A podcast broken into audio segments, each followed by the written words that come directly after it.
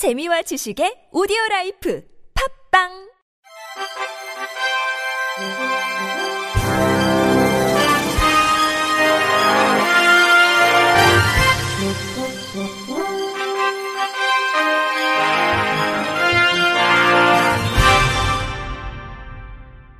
청취자 여러분 안녕하십니까? 6월 다섯째 주 주간 KBIC 뉴스입니다. 클레망 블레 유엔 집회 결사에 자유특별보고관 등이 장애인 권리보장 촉구를 위한 지하철 타기 행동 과정에서 벌어진 경찰의 과잉 진압은 심각한 인권 침해 상황으로 깊은 우려를 표했습니다. 지난 2월 15일 장애인 권리보장 촉구를 위한 지하철 행동 과정에서 벌어진 경찰의 과잉 진압에 대해 시민사회는 유엔 장애인 권리에 관한 특별보고관, 집회 결사에 관한 특별보고관, 인권 옹호자, 특별보고관 등에게 장애인 권리 보장 촉구 활동에 대한 한국 정부의 중대한 탄압 관련 긴급 진정서를 제출했습니다. 유엔 집회결사 특보는 자신의 페이스북과 트위터를 통해 나와 동료들은 정부가 노인과 장애인들을 포함한 집회 참여자들을 탄압한다라는 주장과 인권활동가 박경석 씨를 체포한 사실에 대해 한국 정부의 우려를 표했다면서 당국의 협박과 두려움으로부터 자유로운 모든 사람들을 위한 시민 공간을 보장할 의무가 있다라는 점을 상기시켰다며 4월 26일 한국 정부에 발송한 서신을 첨부했습니다.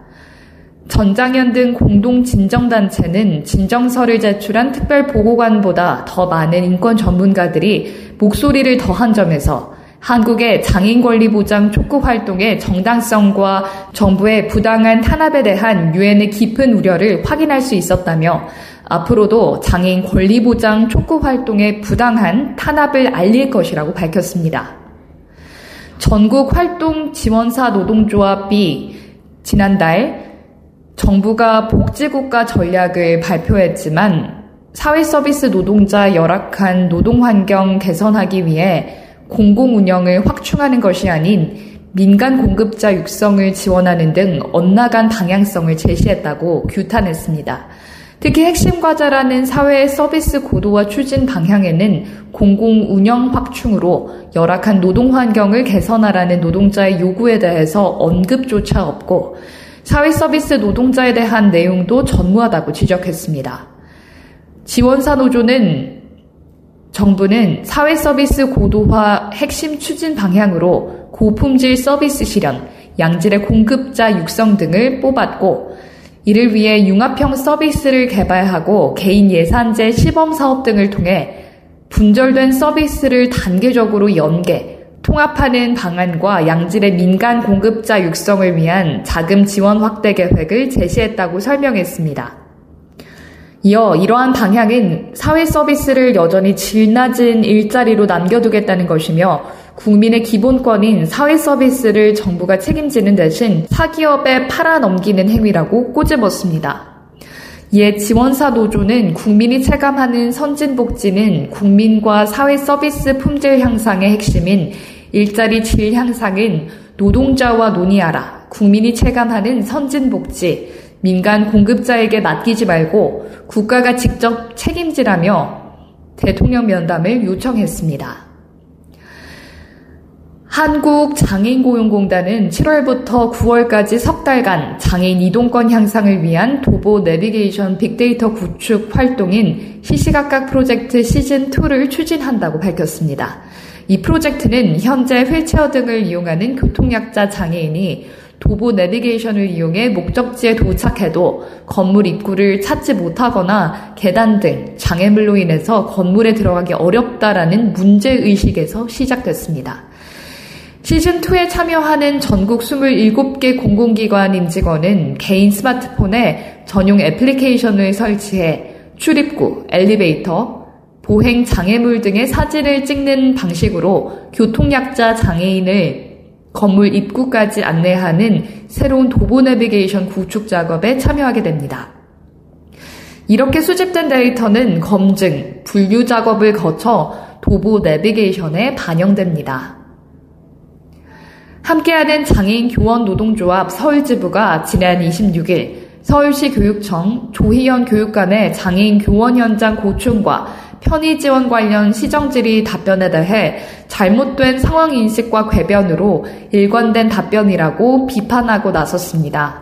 서울시의회 교육위원회 부위원장인 박강산 의원의 지난 13일 임시회 본회의 시정 질의에 대한 조희연 교육감의 답변이 잘못됐다라는 주장인데 장애인 교원 업무 지원 인력의 운영 주체를 한국 장애인 고용공단으로 넘기는 행태, 뻔뻔한 장애인 고용률 자랑, 공약 이행 의지가 없는 상황으로 요약했습니다. 서울지부는 국회 보건복지위원회 소속 강선우 의원이 올해 공개한 자료에 의하면 서울교육청이 내야 하는 장애인 의무고용 위반 부담금은 지난 5년간 108억 8,600만 원으로 이는 교육청 중에서 교원 수가 가장 많은 경기도교육청에 이어 두 번째로 많은 액수라면서 그럼에도 불구하고 조 교육감은 서울시의회 시정 질의 답변에서 가장 많은 장애인을 고용했다며 이를 자랑하는 뻔뻔스러움의 극치를 보여주었다고 꼬집었습니다. 서울지부는 또 서울시교육청 소속 장애인 교원들과 공단은 근로지원인 제도가 학교 현장에 맞지 않기에 서울교육청 자체적인 제도와 정책으로 장애인 교원을 지원해야 한다고 지속해 주장해 왔고 장애인 교원 업무 지원 인력을 서울교육청이 직접 운영하기 위한 정책 연구도 올해 발주된 상태라고 설명한 뒤 조희연 교육감 답변은 공단의 근로지원인 제도를 이용하면 되고 서울시 교육청은 그 어떠한 책무를 지지 않겠다라는 의도라고 지적했습니다. 이어 서울교육청은 지난해 근로지원인 제도로 넘길 목적으로 기존에 운영하던 업무지원 인력제도를 6개월간 운영 후 사업을 종료하겠다고 일방적으로 통보한 적이 있다. 이로 인해 학교 현장에서 심각한 고충을 겪은 장애인 교원들은 서울시 교육청 앞에서 기자회견을 하며 강력하게 반발하기도 했다면서 이러한 배경에도 불구하고 아직도 장애인의 교원의 고통에 대한 부분에 대해서 전혀 이해하지 못하고 있다라는 점을 반증한다고 강조했습니다. 서울시가 오는 8월부터 만 6세 이상 장애인들의 버스 요금을 월 5만원 한도 내에서 지원합니다. 이 가운데 장애 정도가 심한 장애인은 동반 보호자 1인의 버스 요금까지 월 최대 10만 원이 지원이 됩니다. 버스 요금을 지원받기 위해서는 새롭게 카드를 신청할 필요가 없어 기존에 사용 중인 우대용 교통카드나 장애인 통합복지카드를 사용하면 됩니다. 신청을 원하는 장애인은 다음 달 17일부터 24일까지 주민센터나 전용 누리집을 통해 접수하면 됩니다. 다만 방문 접수의 경우 신청자가 몰릴 것에 대비해 신청 접수를 시작하는 7월 17일부터 21일까지는 출생 연도 끝자리에 따라 5부제로 나누어 신청을 받습니다. 경기도가 민선 8기 대표 정책인 예술인, 장애인, 기회소득을 7월부터 지급합니다. 기회소득은 김동연 경기도지사의 대표 정책으로 우리 사회에서 가치를 창출하지만 정당한 보상을 받지 못하는 대상에 더 많은 기회를 제공하기 위해 일정 기간 소득을 보전해주는 제도입니다. 장애인 기회소득은 돈의 정도가 심한 장애인 2,000명을 선발해 월 5만원씩 6개월간 30만원을 지급하는 것으로 스마트워치를 착용해 1주 최소 2회 이상 1시간 이상 활동하고 움직이면서 스스로 건강을 챙긴 장애인에게 지급합니다. 장애인 기회소득은 경기민원 24를 통해 다음 달 5일에서 14일 열흘간 공개 모집해 신청자 중 소득 등 자격 조회를 통해 대상을 선정한 뒤 다음 달 말 스마트워치를 배부하고 운동 목표를 수립하게 되면 첫 번째 기회소득을 지급할 방침입니다. 한국장애인단체 총연맹은 오늘 4일 서울 여의도 이룸센터에서 고령장애인 연령 기준 및 지원 방안 마련을 위한 토론회를 개최합니다.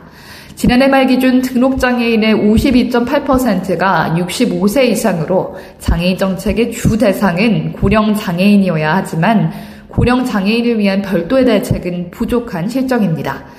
이에 고령장애인을 위한 연령 기준의 필요성과 지원 방안 마련을 위한 대안을 모색하는 자리를 마련했습니다.